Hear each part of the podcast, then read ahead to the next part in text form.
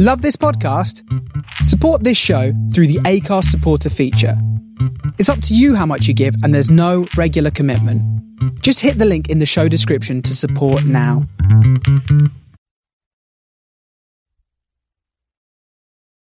The show is brought to you by Audible.com, the internet's leading provider of spoken word entertainment. To get a free audiobook download of your choice today, sign up to audiblepodcast.com slash sofa today for details.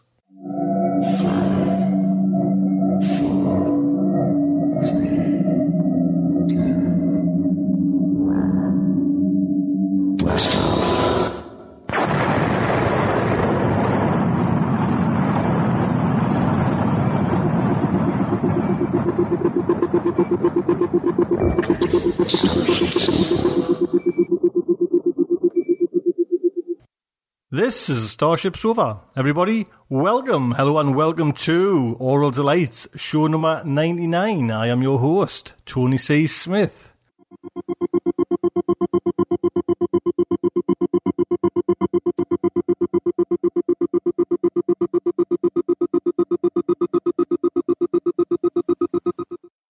Yes, we are on to show 99. One more before that fantastic 100. I'll give you a little heads up what's coming on today's show. We have the editorial, and it's giving you the Starship Sofa's Stories Volume 1. It's giving you the official lineup. And I'm going to delve into a little bit more of how this anthology is getting put together. So that's the editorial. We have a song by our good friend Mr. Fred Himebaugh. We have a fact article by Cory Doctorow. Main fiction comes from Lawrence Watt Evans. Got a fact article by our good friend Simon Hildebrandt, who's talking all about the Google Android app for Starship Sofa. Then we have some new titles. And again, a quick mention for Save Our Zines on the 31st of October. That is show 99 from a very excited and happy Tony C. Smith.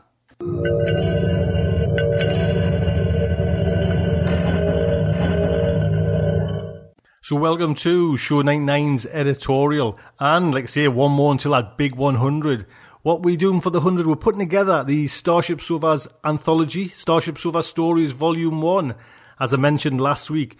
And I'm now in possession of, or the kind of the list for the, the final who's going to be in that mag- magazine, who's going to be in actually that printed book. So these are the authors. We have Ken Scholes, first up with Into the Blank, Where Life is Hurled. Then we have Michael Moorcock's in there with London Bone, the very first story Aural Delights played. Then we have The Second Coming of Jasmine Fitzgerald by Peter Watts, Lester Young and the Jupiter Moons Blues, Gord Sellar, Vampire Kiss, Gene Wolfe. Then up is Vinegar Peace or The Wrong Way Used Adult at Orphanage by Michael Bishop. Then we have that great story, Joe R. Lansdale's Godzilla's 12 Step Program. Next coming up is Jesus Christ Reanimator by Ken MacLeod. Then you've got Al Reynolds, Alistair Reynolds, Sledgemaker's Daughter. Then we've got Ruth Nestvold's Mars, A Traveller's Guide. We've also got Jeffrey Ford's Empire of Ice Cream, Larry Santoro's Little Girl Down the Way, Spy Robinson's In the Olden Days, Tideline by Elizabeth Bear, and finally Benjamin Rosenbaum's The Ant King, A Californian Fairy Tale. That is the first lineup for Starship Sofa Stories Volume 1. A fine volume. You know, and this is like what we're doing is putting this together, kind of celebrate, you know, Starship Sofa and Aural Delights, getting to this kind of 100th show. And, you know, even putting them stories aside, you think about the kind of, you know, you know, we're celebrating this like 100 next week. But, you know, think of the writers that's kind of been on. You know, never mind the kind of, they're not in the book, but just, you know, Joe Haldeman, we've had him on, Rudy Rucker, Ted Chiang, Harry Harrison. Do you know I mean we've played so many like Hugo winning, Hugo nominated, Nebula nominated stories? It's just like a, you know what I mean? It's a fine time to be aural delights. I'm I'm really quite proud. Do you know what I mean? It's it's it's it's rather nice. In fact, it's not just rather nice. It's fucking fantastic. If I'm truthful, I'm buzzing like a little happy bee. Yes, I was I was planning on like see I'm still going to do for next week's show like a, a, series of little short stories and put them all together and have one big kind of nice show of like short stories, you know. and I was always planning that. But then this, you know, D dropped this on my lap, this idea to to get out this volume of this this book, and it's just been like a whirlwind, honestly. You know what I mean? And I'm realizing now it ain't like an easy thing. Do you know what I mean? And I'm now realizing, you know, like everyone that's involved, you know, like D, the amount of time he must be spending on this to get it. I, I bet he wish he never sent the email. Do you know what I mean? He's just got so much work. You know what I mean? It's, it's constant.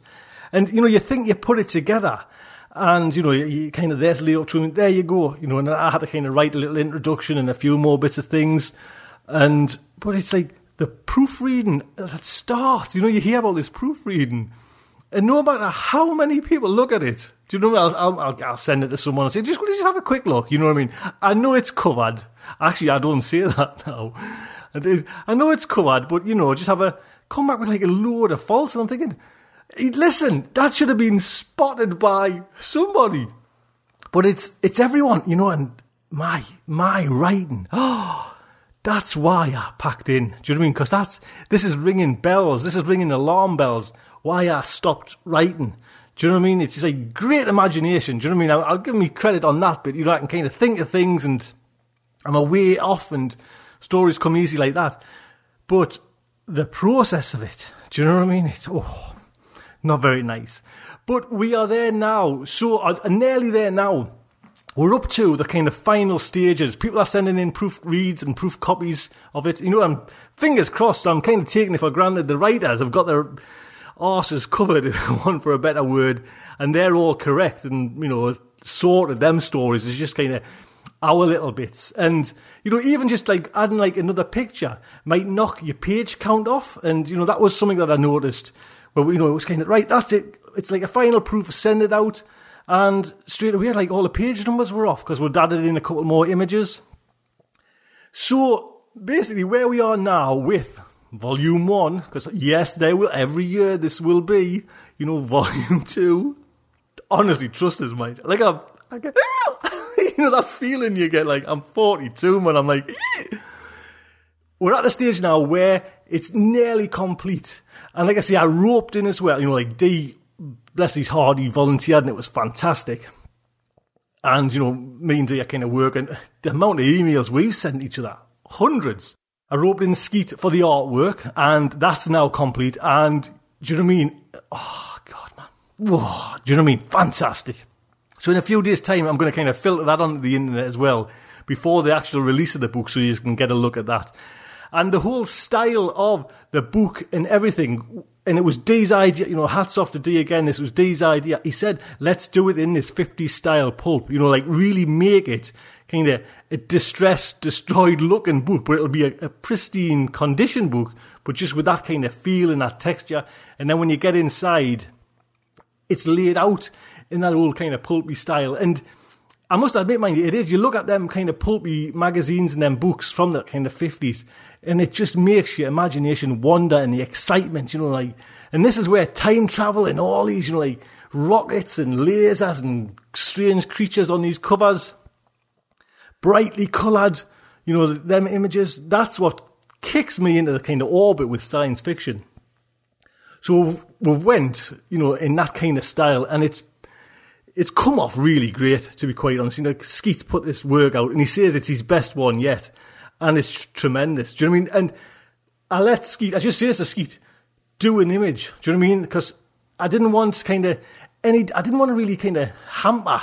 You know I mean? If that's fun for a better word. The image has nothing to do with any of the stories on side. It's just, it's Skeet's kind of interpretation of, you know, what he want to do. And then that image has been kind of sent over to D, and then D's basically messed it up. Sorry, D. You know what I mean? He's put like different layers on in all Photoshop and really made it look like a, a kind of battered old book. And it's like it's that kind of fifties fonts and the logo as well. Do you know what I mean? I just love that it's like such a basic little rocket with Starship Sofa. You know, the way I kind of write it, I don't know if anyone noticed it. That's the way to write Starship Sofa. Three capital S's all one word. Let that be a lesson, right? If you see that anywhere else, Starship and then Sofa separate, get it changed. Get them told. So, like I say, the magazine, the, the magazine, it's a book, man, for God's sake, Tony. The artwork and that and everything inside is kind of, is being done in this kind of style and that's just come off first class. So that's, it's, ne- well, it is there. The cover's finished there now. I'll, I'll like say a couple of days time, I'll start filtering that on the internet and you will all be getting emails about it. Then I've seen, this is where we're up to now, Josh with the website. That's coming on leaps and bounds. Do you know what I mean? And that's just looking, do you know what I mean? Again, excited, excited about that. So now the website's so close to finishing. We're just really waiting for, or Josh is just waiting for kind of final, final copy text so we can give Josh that so you can kind of place it in. And like I say, I think everything's just going to come together at the last minute. Do you know, it's, it's, we're all just kind of waiting, just, just, just, and then hopefully it'll all just kick off.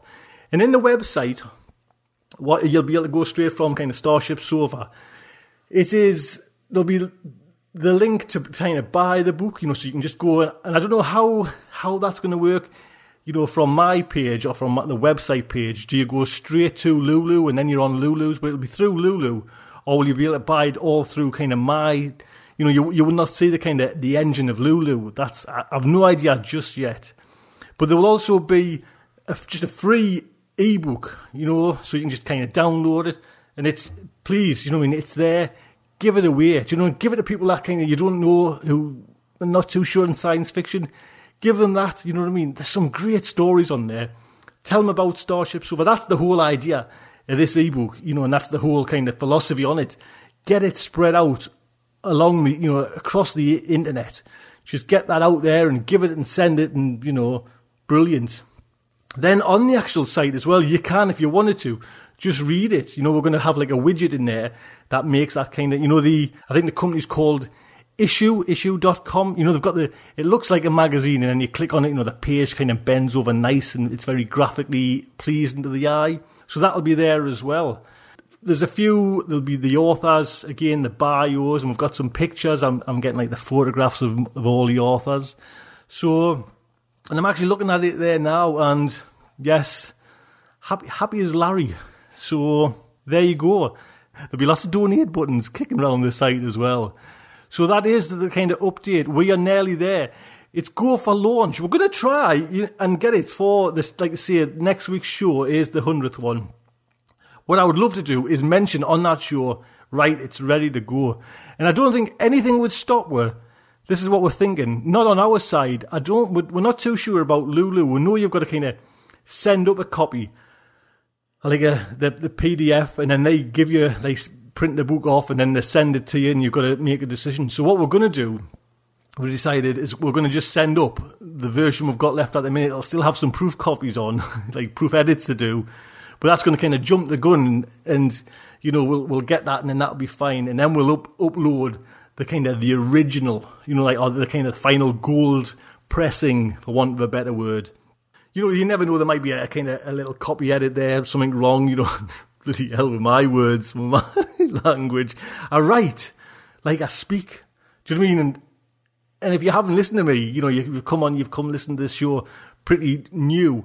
I take a little bit of time to, you know, it takes you a bit of time to get tuned in. You know, ask Fred. He's always said that, you know, it took him a while to get tuned into my language. You know, so now when I'm writing, it's exactly the bloody same. And then, you know what I mean? But you can't have that on, on kind of written work, you know, and so people's kind of having to tackle that, which I feel sorry for. So that's what, there might be the odd kind of copy floating around where there, there is an, odd mistake. I don't think there will be, but there might be. Do you know what I mean? You never know that kind of thing. But I think we'll just be able to change it, you know, there and then, and then upload a new copy. And so there might be one or two floating copies of this around. So there you go. So look out for some emails, buyers. If you've contacted us, if I've somehow got a hold of your email, I will send you the copy, you know, the, the kind of the image just so you can have a look at that. And then I'll again announce it that the actual book's out and the website's open. So that's what we're hoping for next week. That the website is done and the book's there ready to buy. And it looks like it's about what I'm aiming for is to get the price. Still don't know exactly the price wise, but what I said last week, still trying to get the book under like a tenner. You know what I mean? It'd be nice to get it like say eight pound, somewhere around that category.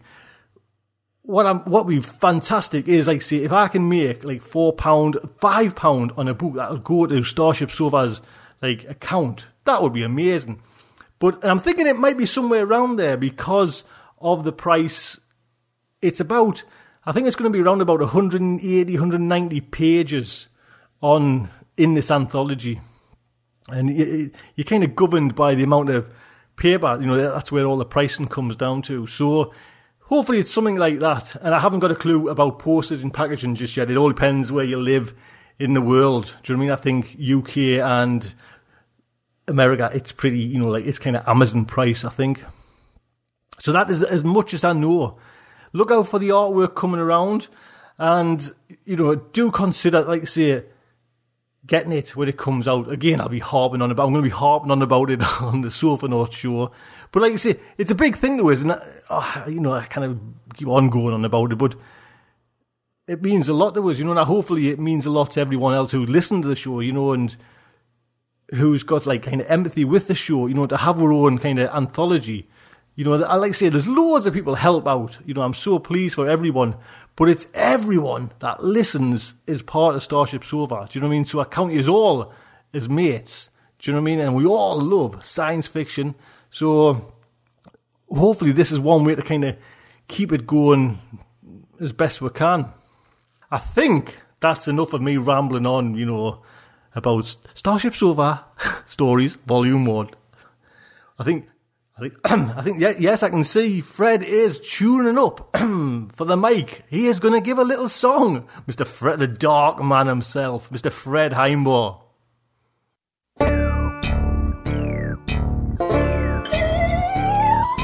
What shall we do with the drunken robot? What shall we do with the drunken robot? What shall we do with the drunken robot? Hurla in the morning. Way hey and uploaded. Way hey and uploaded. Way hey and uploaded. Intoxicating protocols.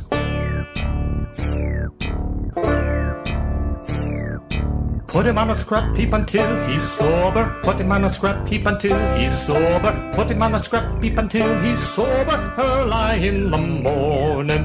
Way hey and uploaded. Way hey and uploaded. Way hey and uploaded.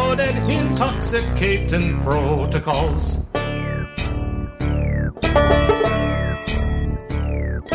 Let him sweep the floor in a random pattern. Let him sweep the floor in a random pattern. Let him sweep the floor in a random pattern. Her Early in the morning. Slap him right across his little actuator. Slap him right across his little actuator. Slap him right across his little actuator. Her Early in the morning. Way hey and. Way hey and up. Way hey and up intoxicating protocols.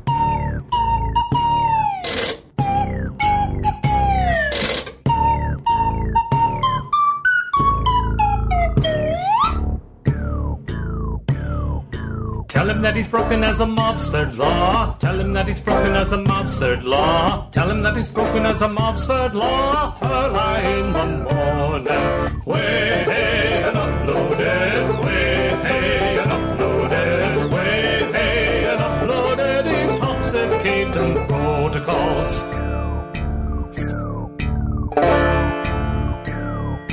What shall we brew for a drunken robot? What shall we brew for a drunken robot? What shall we brew for a drunken robot? Early in the morning. Serve him engine oil with the toy umbrella. Serve him engine oil with the toy umbrella. Way hey and up. Way hey and up. Way hey and up. Way hey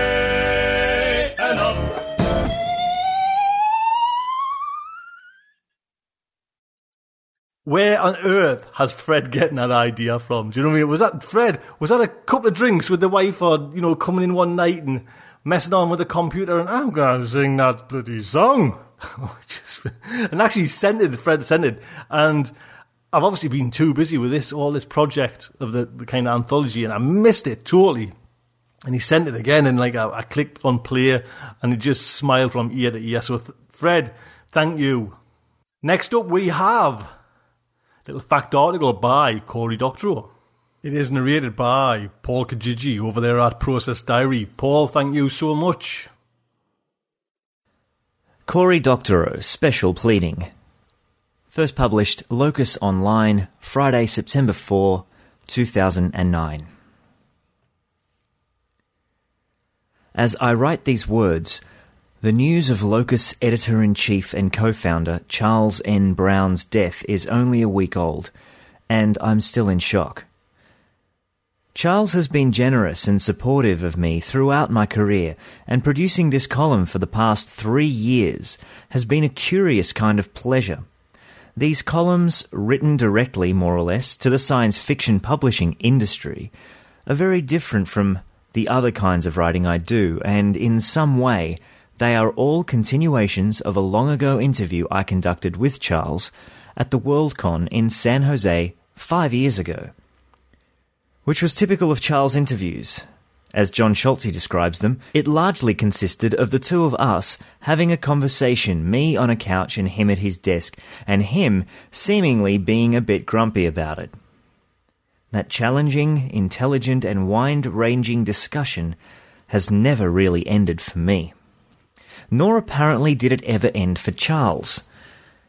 In the July issue, which just arrived at my P.O. box this week, Charles writes about a little print on demand project I'm planning called With a Little Help a short story collection that tries every imaginable income generating technique for open publishing in order to get some data about which avenues hold the most promise. I don't know what it'll prove. Remember, Stephen King was able to see an incredible number of downloads of a short story, but I never heard of anyone duplicating that success. Cory, with his vast internet connections, may succeed. But will it affect publishing? Probably not. And now I'd like to return Charles's volley, though he'll never get to see it, because, you know, it's his magazine and he hired me to do this. And when your publisher hands you a straight line like that, you'd be nuts to pass it on. In January 2003, my first novel came out, called Down and Out in the Magic Kingdom, it was published by Tor as a hardcover original with a print run of about 9800 with an advance of about $7500. Like practically every other first-time novelist, I dreamed of selling a book and quitting my day job. Though I had a really cool day job working as a full-time activist for the San Francisco-based civil liberties group Electronic Frontier Foundation.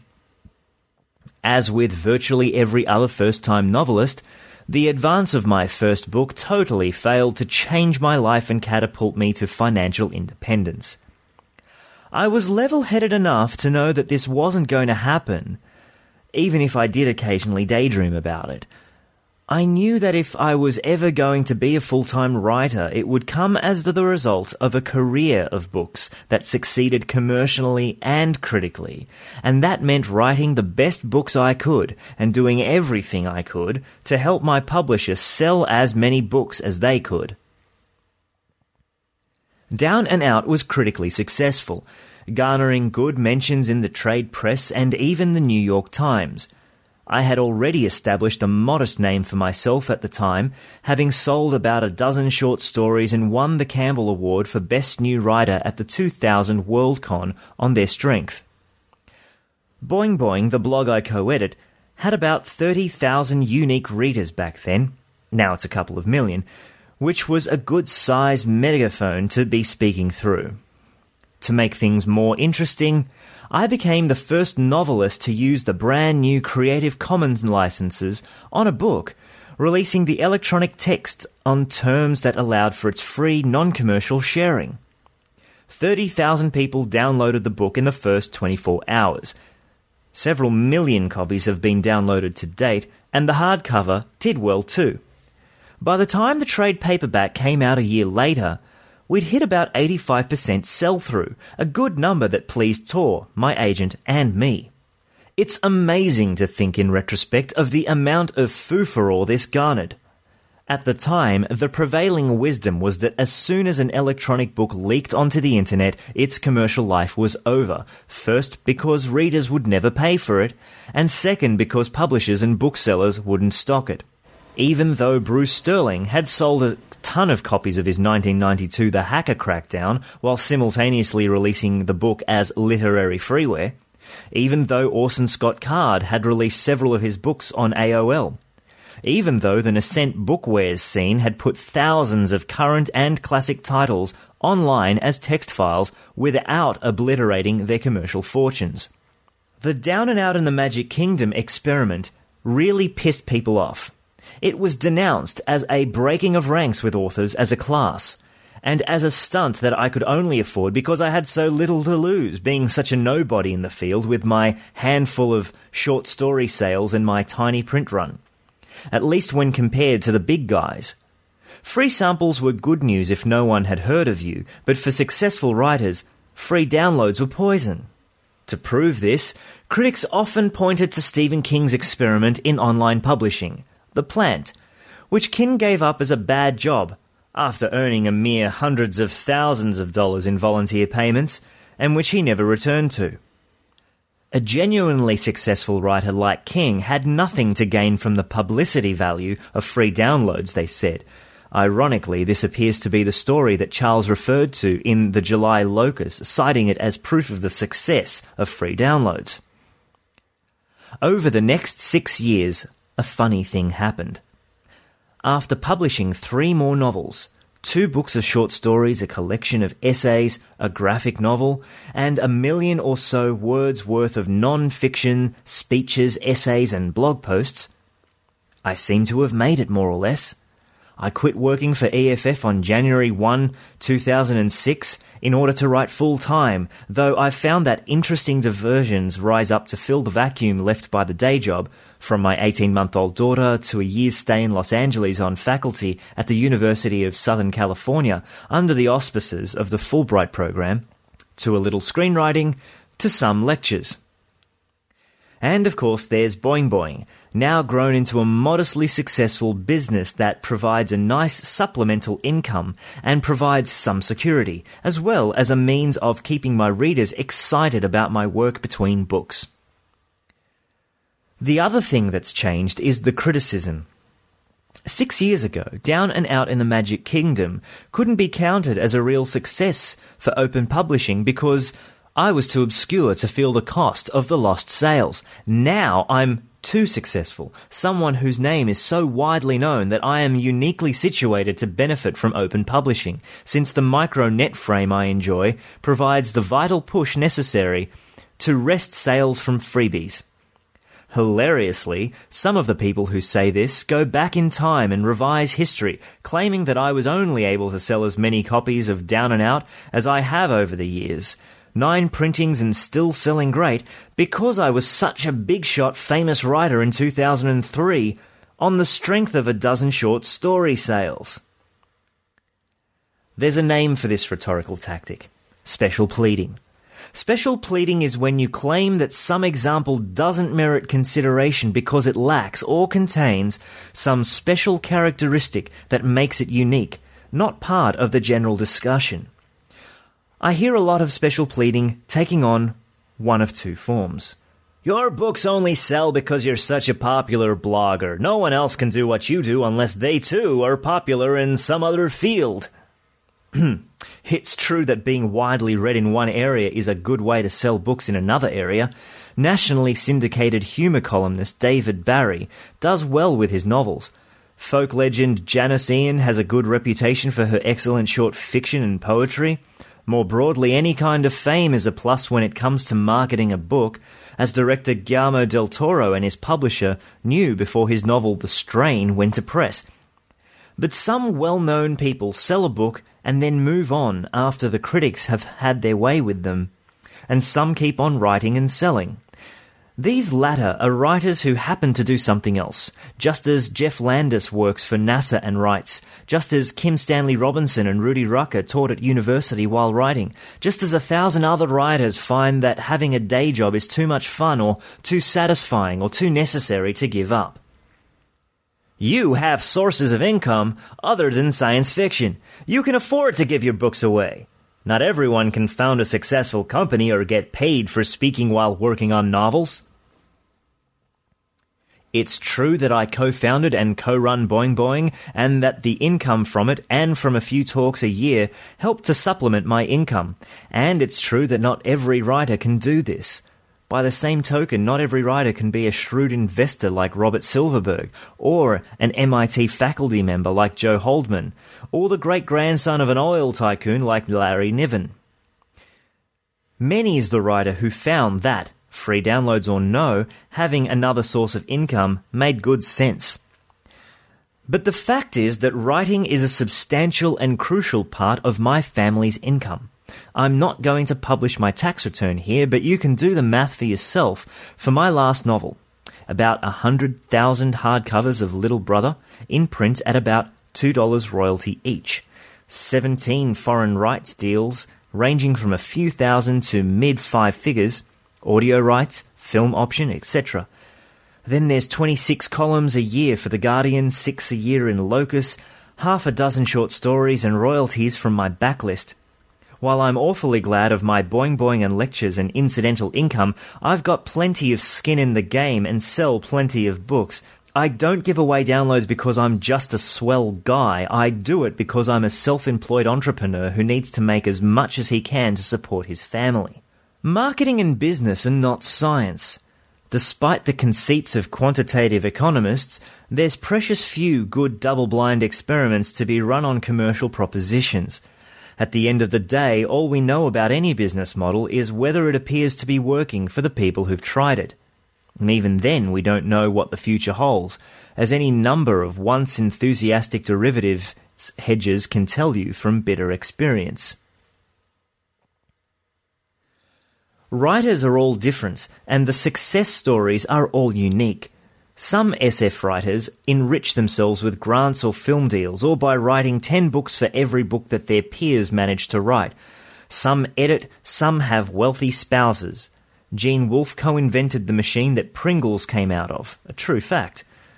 An artist's income is very much an a la carte proposition in which writers choose some items from one or more columns in order to find the fit that suits them best that won't work for every writer is as weird and pointless as those directions might get you to the corner store, but if you're trying to get to the greengrocers, they're useless.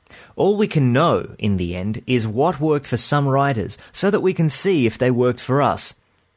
Here's what I think I know about online publishing and free downloads. The conversion rate is low. When the price is zero dollars, a lot of people will come and kick the tires, but only a few will buy, just as a lot of people pick up a book in a store and rifle the pages without buying the book. Free downloads work amazingly well to magnify existing publicity, enabling friends to tell each other about the books they love by sending them to the ebook. Among these people, the conversion rate is much higher. Free downloads don't generate much publicity in and of themselves. They need to be part of a larger campaign that gets people excited about the project. Now, here are some things I'd really like to find out. Will people donate to support a free book? How much? Will they donate more to support an audiobook or a print edition? How much work does it take to replicate a professional publisher's contribution to publicizing and distributing your book? How much demand is there for premium editions? And what characteristics make these premium editions more valuable? This is the kind of thing I hope to explore in the With a Little Help project. I'll be reporting in on what I learn. I'm sure there'll be plenty of people who'll be ready to dismiss it by asserting that something that works for one writer doesn't automatically work for every other writer. This is true, obvious, and unimportant. The important thing is what writers might try based on the experiences of their peers.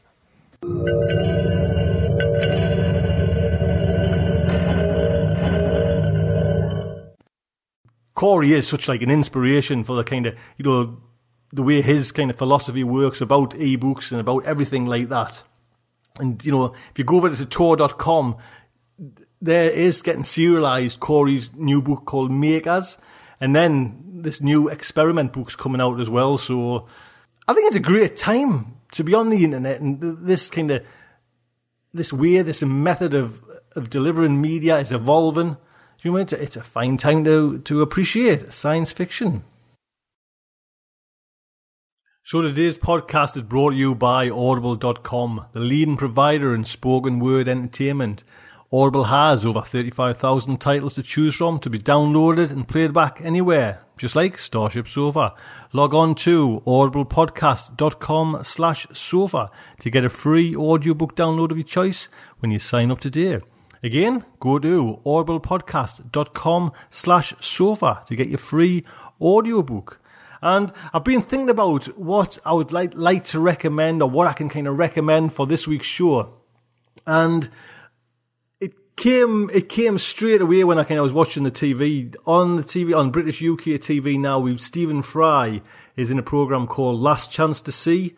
It's actually taken, or the idea is taken from a Douglas Adams book. Douglas Adams and zoologist called Mark Carwardine about 20 years ago, probably now, went, you know, in the last chance to see all endangered species. Well, now it's like a TV program over here in the north, in England, I should say the northeast of England, but in England from the BBC. And it, that just kind of, like say, Douglas Adams, you know, he, he's got a, a spot in anybody's heart.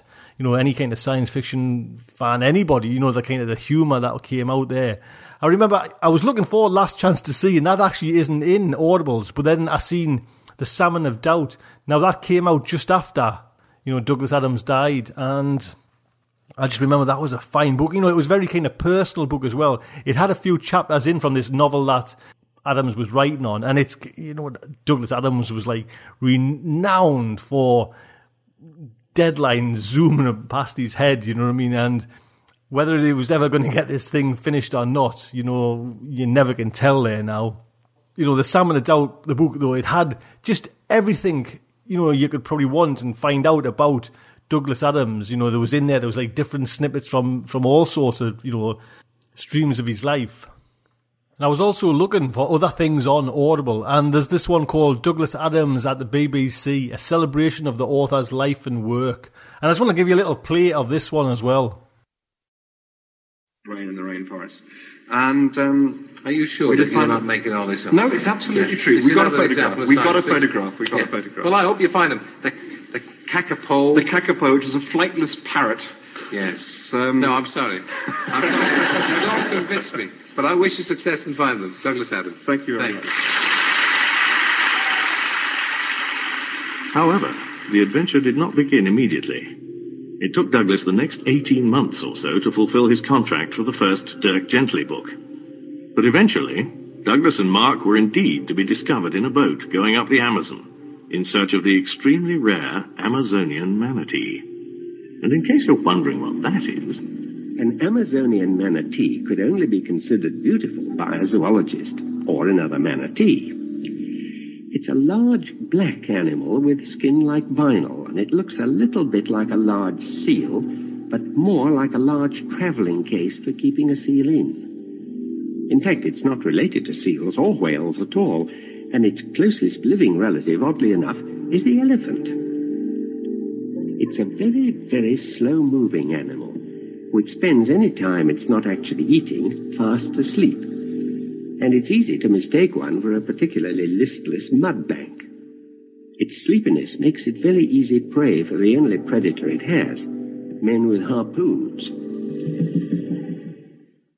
There you go, and just so happens it was on about Last Chance to See. That's the Douglas Adams at the BBC, a celebration of the author's life. And they're on about these manatees. That's the one I watched last week, and what a cute looking, you know what I mean? Just a big, big, like I say, like a big seal looking thing, but big docile eyes, and you know, it was, it was, an, that was an actually great program as well, you know. But like I say, everyone, I think everyone's. I've never heard a bad word about Douglas Adams. You know what I mean? So there you go. My recommendation, actually, anything by Douglas Adams.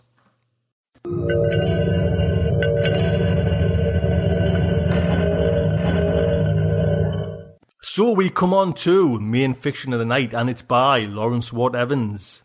Lawrence Watt Evans is the author of more than 30 novels, over 100 short stories, and over 150 published articles, and a few comic books. He was an active member of the Science Fiction and Fantasy Writers of America from 82 to 2006. He was nominated for a Nebula in 1987. He won the Hugo for Best Short Story in 1988 for When I Left Harry's All Night Hamburgers. He served as president for the Horror Writers Association from 94 to 96. He is a part owner of Beyond Comics Incorporated, a small chain of comic book shops in the Washington DC area. I just emailed Lawrence Watt Evans and you know asked him if anything's happening in his life, and he says he's got a new book from Tor coming out in November, A Young Man Without Magic.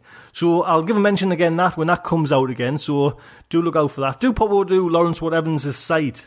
Say hello. I'm on my best behaviour with Lawrence, trying to get some more stories. It is narrated by David Munger. David Munger has done, if you remember, Gord Sellar's Deluma No More. He narrated that, and he did Jack Skillingstead's story as well. Are you there? Fantastic narrator. So, the Starship Sofa and her Aural Delight is very proud to present Spirit Dump by Lawrence Watt Evans. There's this place I know, he said, perching himself on the corner of the desk. Out past the Bannersburg landfill, near where the sheriff dumped all the confiscated booze from those moonshiners last year, that I visit when I need cheering up. She looked up at him, startled, and then grimaced. It's that obvious? Yep. He smiled. She sighed. His smile vanished. Or if you'd rather just talk about it. She shook her head. No, she said. I tried that with Angie. You know her, my apartment mate, don't you? Well, anyway, I talked to her, and it didn't do any good. So what is it that's bothering you, anyway, if you don't mind my asking? That's the thing. Maybe that's why talking didn't work.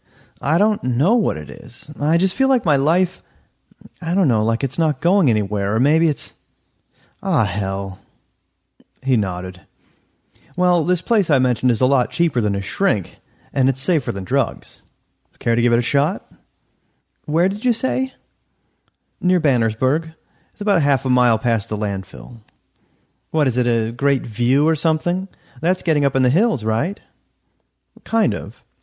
The view, well, there's a view, but it's not just that. It's hard to explain. It just seems like a place where you can dump your problems and worries and forget about them. She eyed him suspiciously. And I suppose you were figuring you could drive me up there to this place in the middle of nowhere, just the two of us, for a look at this romantic scenery? He put a hand on his chest, fingers spread. Me? he said.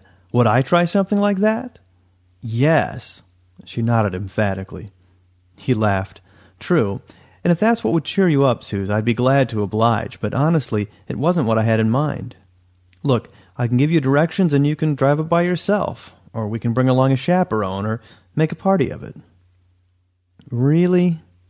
She studied his face, and saw nothing hidden there, no trace of sarcasm or spite or even lechery. Why are you telling me this, Paul? she asked. He shrugged.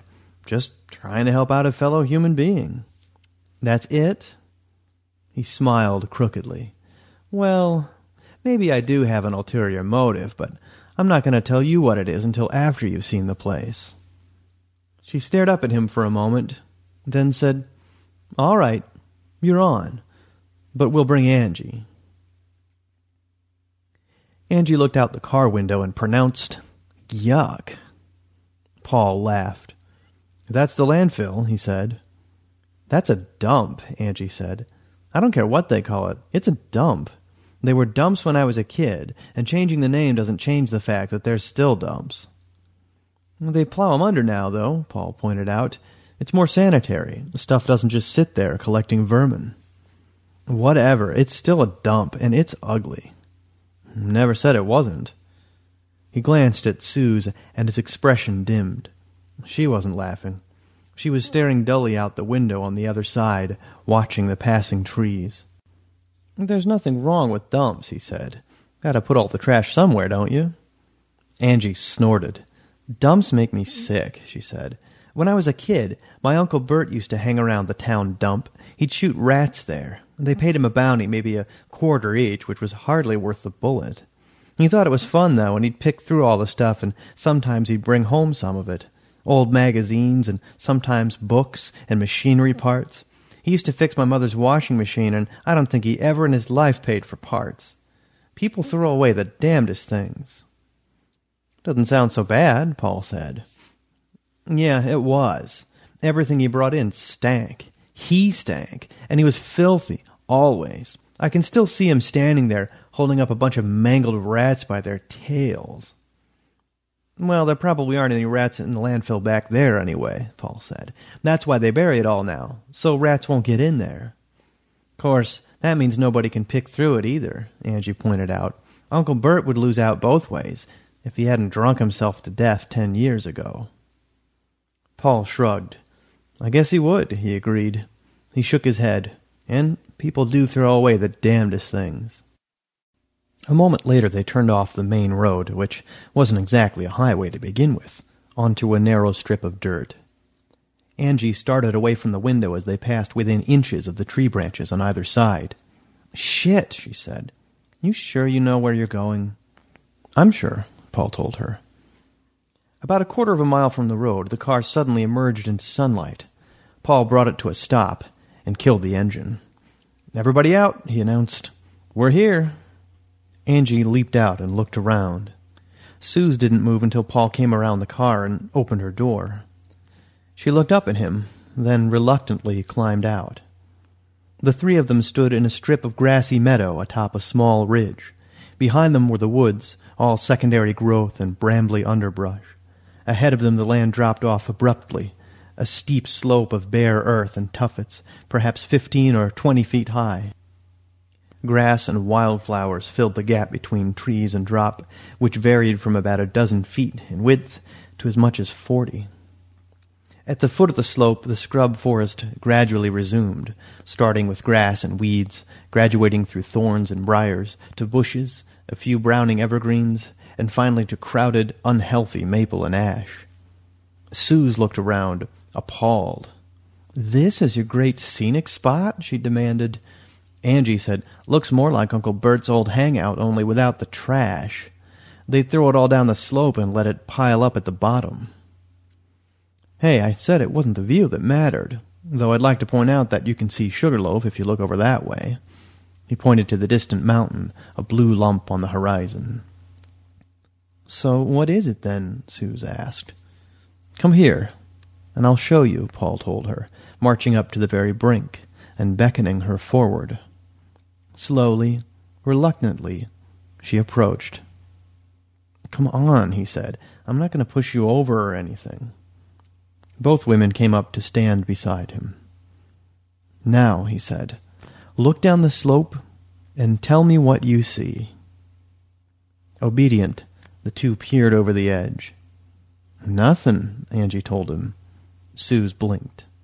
Not even a beer can, right? Paul asked. I don't know, Suze said. It's I don't see anything, but it feels like there's something down there. Paul nodded. Okay, Suze, he said, I want you to take all that anger and depression and whatever it is that's got your spirit so weighed down lately, and I want you to gather it all up into a big lump and throw it down there. She turned to stare at him. What? Like a visualization exercise, he said, like in meditation or biofeedback or something. Just concentrate on it.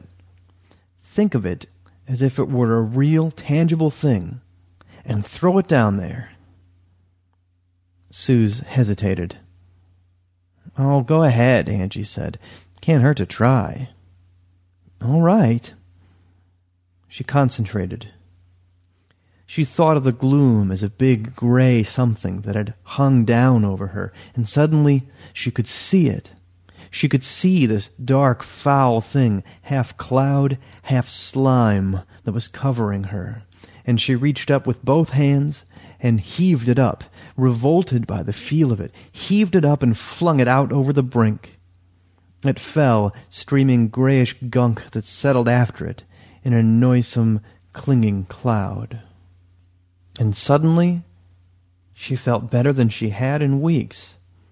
She blinked and realized that the day was warm and sunny, that even though the trees down there were thin, their leaves were green and bright, the sunlight golden on the ground.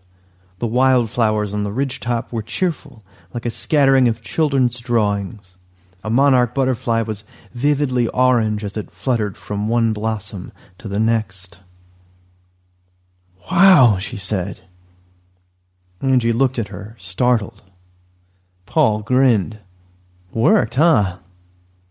How did you do that? Suze demanded. But she wasn't angry. She felt too good to be angry. She was just curious. I didn't do anything, Paul told her. You did. Come on, Suze insisted, grinning. No, really. Or really, it's this place that did it. Take a look over the side there. Carefully. A bit doubtful, Suze approached the edge as closely as she dared and looked down. What am I supposed to see? she asked. Angie beside her said, I don't see a damn thing but rocks and dirt. Suze, Paul said, try to see that bad mood you threw down there. I won't get it back, will I? she asked, with just the faintest trace of apprehension. No, no, of course not. She glanced at him, then stared back down the slope, trying to recall what that gray, squirming mess had looked like. And there it was. And there was a great deal more. She saw, faintly but definitely, gray and black and sick brown and bilious green and hot red and gray and more gray. The slope was covered with the stuff, with oozing blobs and barbed chunks and a hundred other hazy, intangible shapes. Oh my God, she breathed. People throw away the damnedest things, don't they? Paul asked her, grinning. What? Angie shouted. What is it? What's down there? What is all that stuff, Paul? Suze asked. Well, he said, pointing, that spiky reddish thing is that bout of bad temper I had last summer and I just couldn't get rid of. The dark oily thing there is from when my mother was thinking about suicide. I brought her out here. But most of them, I don't know, they were here before I ever saw the place. Angie was staring at him, he realized. She probably thought it was a joke, he told himself. I learned about it from my grandfather, Paul explained, and he claimed to have heard about it from an old Indian who said this was the place where men would come and leave whatever evil spirits were troubling them. Grandad called it the spirit dump. I never believed in any of that stuff, Suze said, still staring down the slope. Paul shrugged. I don't know if it's evil spirits or if it's something in the air here or magnetic fields or maybe it's all hallucinations. I just knew that it worked for me and that it seemed to work for my mother, and Granddad said it worked for him. And I wanted to see if it would work for everybody, or if maybe it was just my family or just my imagination. And when you'd been in a funk for the past week, I figured it was a chance to find out. What are you looking at, Suze? Angie demanded. Ain't nothing down there. Suze shuddered. All that stuff, she murmured. She stepped back from the edge. Let's get back in the car, she said. I'll tell you about it later. Paul sat at his desk, tapping a pencil on the blotter as he watched Suze talking brightly to Roger and Amy. He frowned. He hadn't told her to keep the spirit dump secret. He hadn't thought it was necessary. He didn't suppose it could really hurt if more people found out about it. After all, the amount of stuff accumulated there already, plenty of people had known about it over the years. Still, it bothered him. Suze was practically advertising the place like a missionary seeking converts. Roger and Amy were just the latest in a long series. But then, why shouldn't she proselytize? What could happen? Was he afraid that the magic would get used up somehow? Maybe that was it. Or maybe he was just being selfish. He had this wonderful cure all, and he was being asked to share it, and he wanted it all for himself. Maybe that was it. He tapped harder. When the pencil broke, he went back to his paperwork. By the end of the second week, his agitation had reached such a level that it was interfering with his work, with his driving, with everything. Obviously, the thing to do was to drive out to the spirit dump and chuck his worry over the cliff. That would prove that the place still worked, for one thing. So, Saturday morning he headed out past the Bannersburg landfill. There were fresh tire tracks at the turnoff, several of them. He realized he had a headache. Along the narrow access road, a tree branch snapped off against his window, the broken end dragging across the side of his car, and his head began pounding. And when he reached the strip of meadow and found a Chrysler minivan half blocking his path, so that he had to steer carefully between its rear bumper and the trees in order to get out into the clearing, the headache was unbearable. Enraged, he climbed out and shouted. Hey, Paul, someone called. Paul followed the voice and spotted Roger. What are you doing here? he demanded. Roger grinned at him and shrugged. Suze told us about this place, he said, so we thought we'd check it out. Paul stared at him for a moment, then stamped on up to the edge of the cliff and peered over, forcing himself to not just look, but to see. The mass of spiritual debris lay upon the barren slope, stretching a hundred yards in either direction but with the largest concentration directly below him. And there were dozens of new additions since his last visit, most of them small, most of them thin and gray and relatively harmless looking, but still, dozens. More, he thought, than had been added in all the years he had been coming here. What have you been throwing down there? he bellowed. Nothing much, someone answered. A hangover, someone else said, evoking laughter from two or three others. Paul saw that it was one of the strangers, a big overweight man with ragged black hair. He was holding an open can of beer. A hangover? For Christ's sake, a, hangover goes away by itself. Yeah, well, I'd rather have it doing it down there than in me, the fat man retorted. And how do you know it will? Maybe it'll just sit down there and fester, Paul shouted. So what? So you want this to fill up? What happens then? The fat man shrugged. Damn it, you get down there and get that hangover back, Paul ordered. The fat man snorted. You're crazy, he said. Get down there. Make me. Paul charged. The fat man sidestepped and swung an arm to fend off his attacker.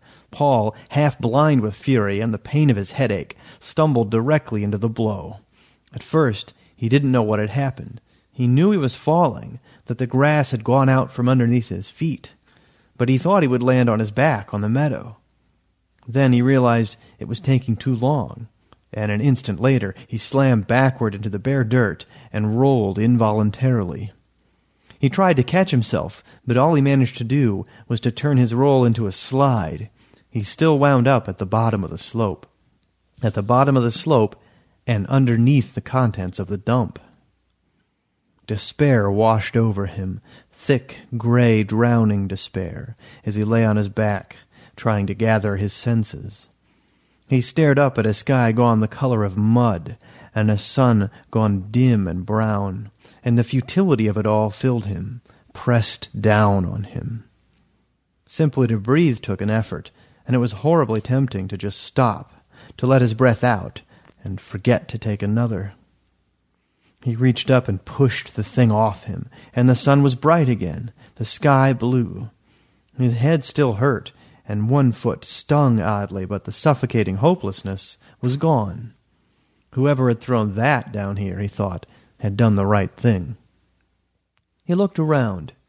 He was sitting on the bare dirt near the bottom of the slope, and all around him were the vague, indistinct shapes and colors of the dump's contents. Above, at the top of the slope, Roger and half a dozen strangers were staring worriedly down at him. It didn't look like a particularly difficult climb, except that it went right through the center of the dump. Frowning, he looked around. Could he go down the slope the rest of the way and around? No. The dump extended well past him, down to the trees, almost as great a distance as that to the meadow atop the ridge, and the walk around either end would be a good long one from the look of it. So he would just have to climb straight up the slope. Are you all right? Roger called. I'm okay, Paul called back. Can you get back up? Sure, he said. He got to his feet, or tried to.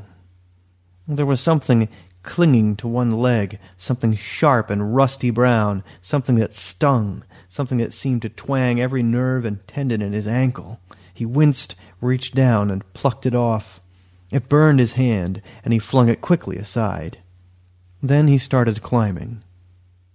He knew from his very first step that he was going to be wading through decades, maybe centuries of accumulated psychic detritus. He tried to brace himself for it, but he really didn't know how. Nothing he had ever done had prepared him for something like this. A green like rotting cheese roiled up his leg, and a rush of envy swept over him. Roger was safe up there, the smug bastard. He tore the envy away and took another step, and a rush of guilt flooded him. How could he think ill of Roger, who hadn't meant any harm? He hesitated with that one, and tried an experiment. He reached down and tore off a few fragments, just little ones, like sickly gray-black cotton balls.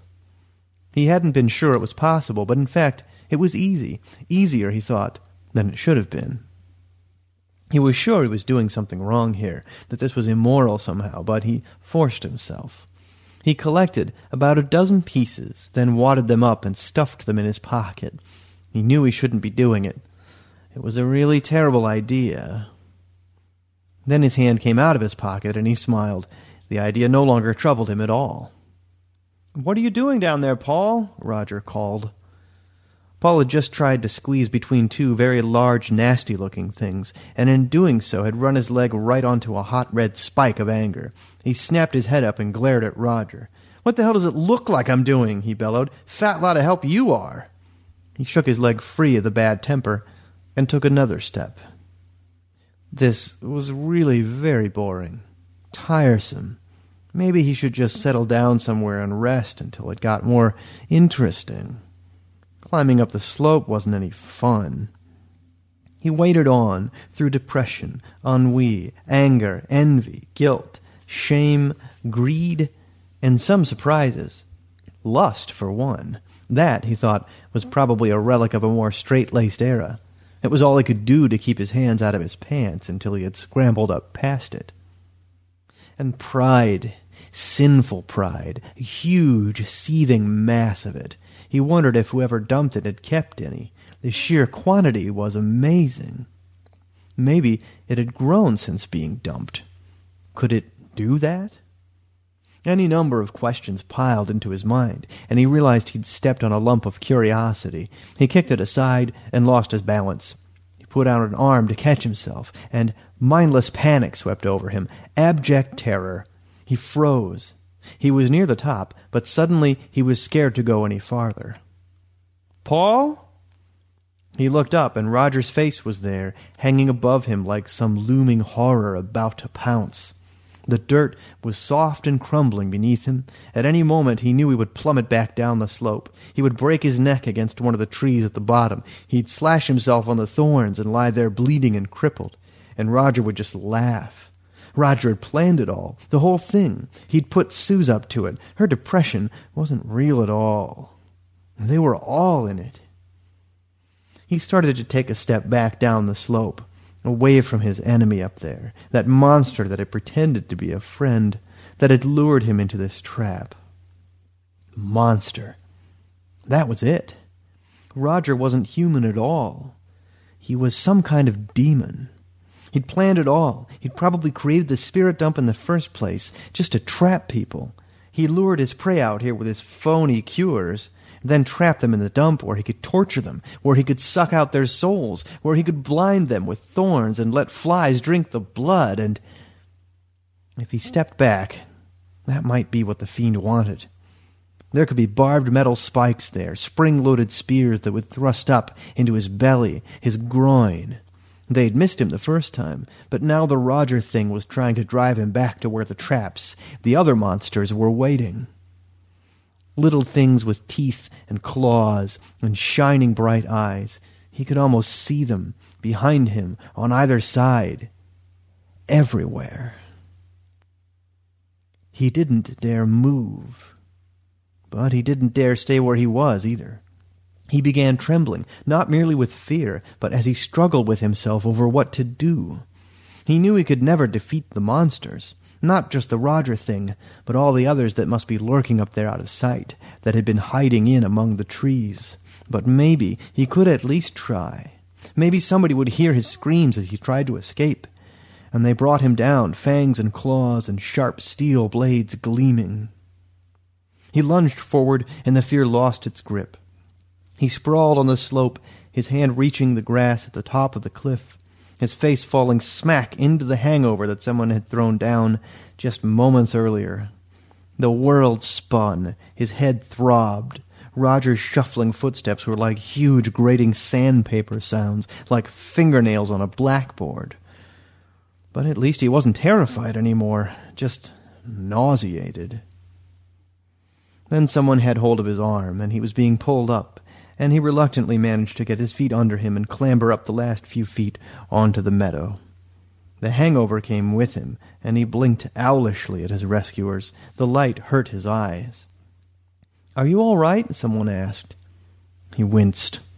Don't shout, he whispered. Someone giggled. I think he got my hangover, he said. Paul nodded, then winced again as the movement made his headache worse. When the others released his arms, he sank down to sit cross legged on the grass, where he gradually managed to pry the hangover bit by bit out of his head and gut. When he finally flung it back over the side, it was as if the sun had burst through storm clouds, and he took a deep, gasping breath in relief. Then he sat for a moment, gathering his thoughts as the others all huddled about him. He stuck a hand in his pocket and pulled out a little wad of gilt. He felt bad about what he was about to do, but he told himself that was just the gilt. He didn't let it stop him. Give me a hand, he said, reaching out. Two people took his hands, one on each side, to help him up. When he was upright, he made sure to leave a little bit of gilt with each of them. A little gilt never hurt anybody. Roger, he said, after quickly dipping his hand back in his pocket, Thanks for pulling me up. He reached out to shake hands. Roger, a bit reluctantly, shook and took a little guilt away with him. Two others were clapped on the back. The last of the group he didn't bother with. The poor woman looked guilty enough already, and he still had a fair-sized lump in his pocket that would come in handy when he talked to Suze on Monday and asked her to stop broadcasting about the place. He wasn't sure how we would store it that long, but he was sure he could manage it. Bet you're glad to be out of there, someone said. I'm really sorry if we caused you trouble. It's nothing, Paul said. Really. Yeah, well, Roger said, I wouldn't want to go down there. We could see your face. It looked awful. It wasn't so bad, Paul insisted. I bet you wouldn't want to do it again. Oh, I don't know, Paul said, looking back, remembering lust and pride and the wad of guilt and thinking of Angie's good old Uncle Bert. People throw away the damnedest things.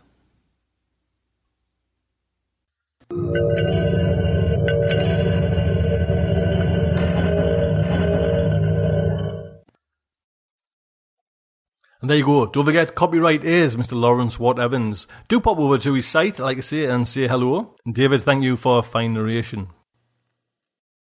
Next up is a little fact article by Simon Hildebrandt. Now, this is Simon's just going to give you an update on the Google Android app. You know, the Starship Sofa, the SofaStream one. It is complete. Simon. Hello, Sofa fans. Simon Hildebrandt here with a SofaStream update. First up, the Android Developer Challenge. Well, despite a few last minute technical challenges, SofaStream is officially registered as a competitor in the second ADC. Android users will be able to download the special judging app around mid September, so don't forget to get involved and show SofaStream some voting love.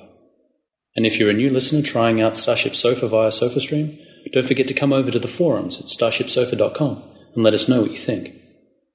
Coinciding with the ADC2 was a new SofaStream release, version 1.1.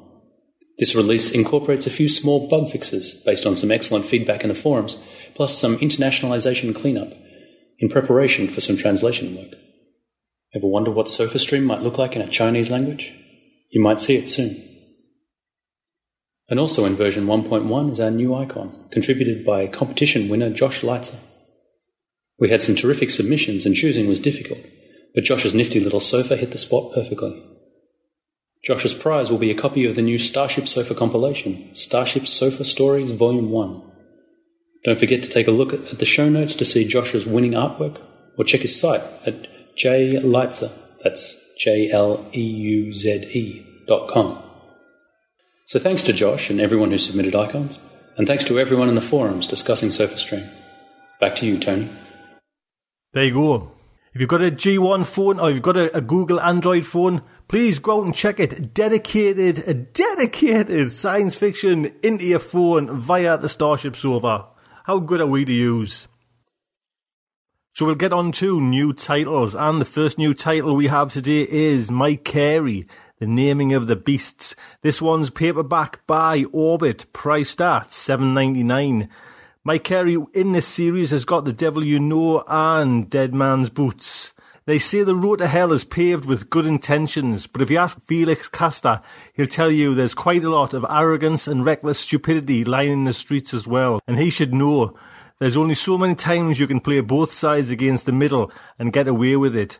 Now the inevitable moment of crisis has arrived, and it's left Castor with blood on his hands. Well, not his hands, you understand. It's always someone else's who pays the bill. Friends, acquaintances, bystanders. So Castor drowns his guilt in cheap whiskey, while an innocent woman lies dead and her daughter comatose. His few remaining friends fear for their lives, and there's a demon loose on the streets. But not just any demon. This one rides shotgun on his best friend's soul, and it can't be expelled without killing him. SFX is extremely impressive, entertaining, and assured.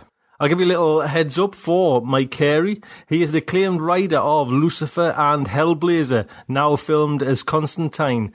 He has also written extended runs for Marvel's fan favourite titles X Men, Ultimate Fantastic Four, the comic book adaptation of Neil Gaiman's Neverwhere. He lives in London with his wife and three children and a cat named Tasha. Next one up is a hardback and it comes from Tor.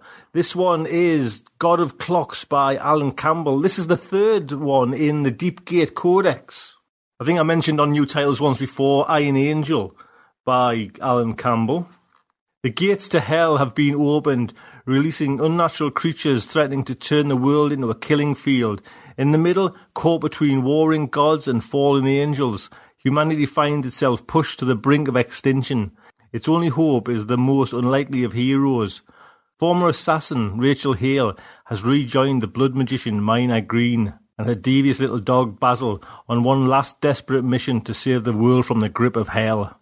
Carried in the jaw of a debased angel, they rush to the final defensive stronghold, pursued all the while by twelve Archonites, the great iron and bone automatons controlled by King Menoa, the Lord of the Maze. But the strange fortress of the God of Clocks, unlike anything they could ever have expected. And now old enemies and new allies join in a battle whose outcome could end them all. As Rachel travels to the final confrontation, she is both sought and feared. She begins to realize that time itself is unraveling, and so she must prepare herself for a sacrifice that may claim her heart, her life, and her soul, and even they may not be enough. Praise for Alan Campbell. Neal Asher says, I haven't read a fantasy this good in years. It is utterly marvellous. Publishers Weekly says Campbell has Neil Gaiman's gift for lusciously dark stories and compelling anti-heroes, and effortlessly channels the Victorian atmospherics of writer and illustrator Mervyn Peake. Price at hardback seven seventeen ninety nine. That's from Tor, the God of Clocks, Alan Campbell. Next one up is Nova War by Gary Gibson. Found adrift near a Bandati colony world far away from consortium space, Dakota and Corso find themselves prisoners of the Bandati, an alien race from whom Dakota stole the film suit technology and for which now they want payment. Dakota has discovered that humanity's limited knowledge of the rest of the galaxy, filtered through the shoal, is direly inaccurate. The Shoal have been fighting a frontier war with the rival species, the emissaries, with their own fast and light technology for over 15,000 years, and as yet their enemies are unaware of the drive's destructive capabilities. But the Bandati have also uncovered this valuable information and have resolved to use it for their own profit. Forced into helping, Dakota soon realizes that for all their faults, the Shoal may be the galaxy's one chance of sustained peace Forging an alliance with a Shoal member, Trader, he's determined to prevent the spread of the deadly knowledge carried on board the Margai ships. But it appears that the Nova War will destroy millions of inhabited worlds is inevitable. Nova War is the second book in the Shoal sequence. The first one was Stealing Light. Prior to becoming a professional writer, Gary Gibson worked for an environmental agency but left shortly after members of the staff attempted to alleviate a local bridge as a protest against road traffic. Following this, he worked for a graphic designer for a printing firm that turned out to be run by a gang of convicted forgers, hastening his departure, and then a small publishing company otherwise notable for only producing a Freddie Mercury impersonator, well known on the Scottish cabaret circuit. He hadn't had much luck, Gary Gibson. He currently resides in Taiwan with his wife, where the only lunatic he has to answer to is now himself. Go on there. This, like say, this is the second one. Stealing Light, the first one. Nova War, Gary Gibson. Last up is a fantasy novel by Orbit. Nice trade paperback. Kate Elliott, Traitors' Gate.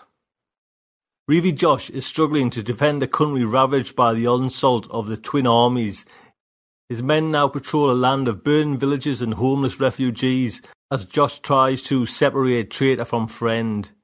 Reeve's thoughts are also plagued by the intruding Zubat, pleasure giver, spy, and temporal trained assassin. But Zubat is focused on a dangerous mission, her target being warped Guardian Lord Radas. His death would leave the invading militia in chaos. But the old tales tell truly of Guardian's immortality and of the powers they now wield to twist the hearts of men. Joss's knights are also troubled, disturbed by dreams of Marit.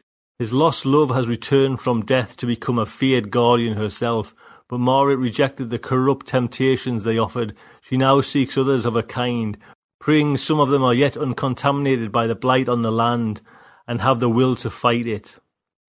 Praise for Kate Elliott, Beautifully descriptive passages oozing with texture, taste, and even aroma. SFX.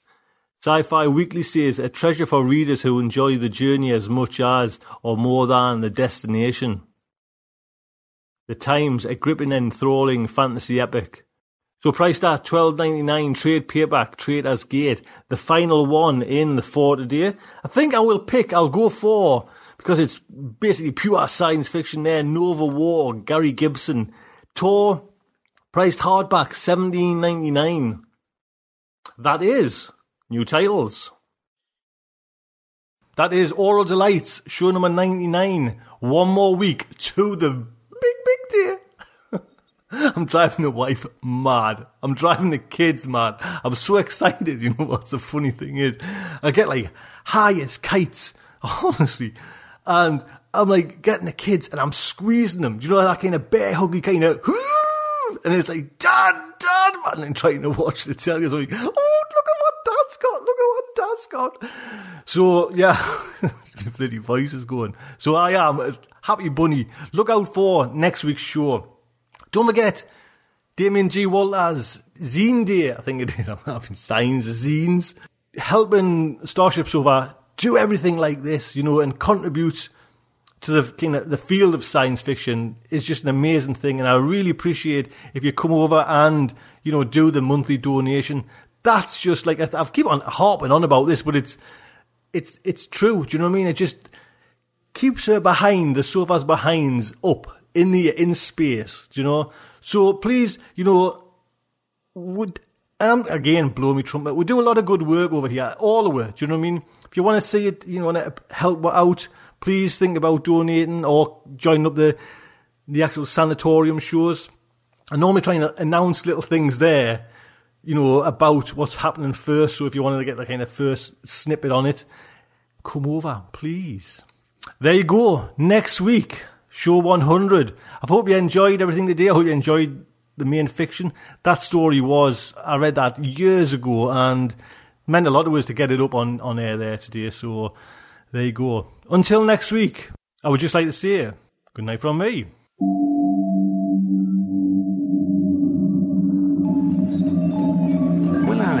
survive this terrible ordeal? Can they win through with their integrity unscathed? Can they escape without completely compromising their honor and artistic judgment? Tune in next week for the next exciting installment of Distortion Sofa. Evacuation procedure initiated. Shuttle set for launch. Airlock will be opened in three, two, one.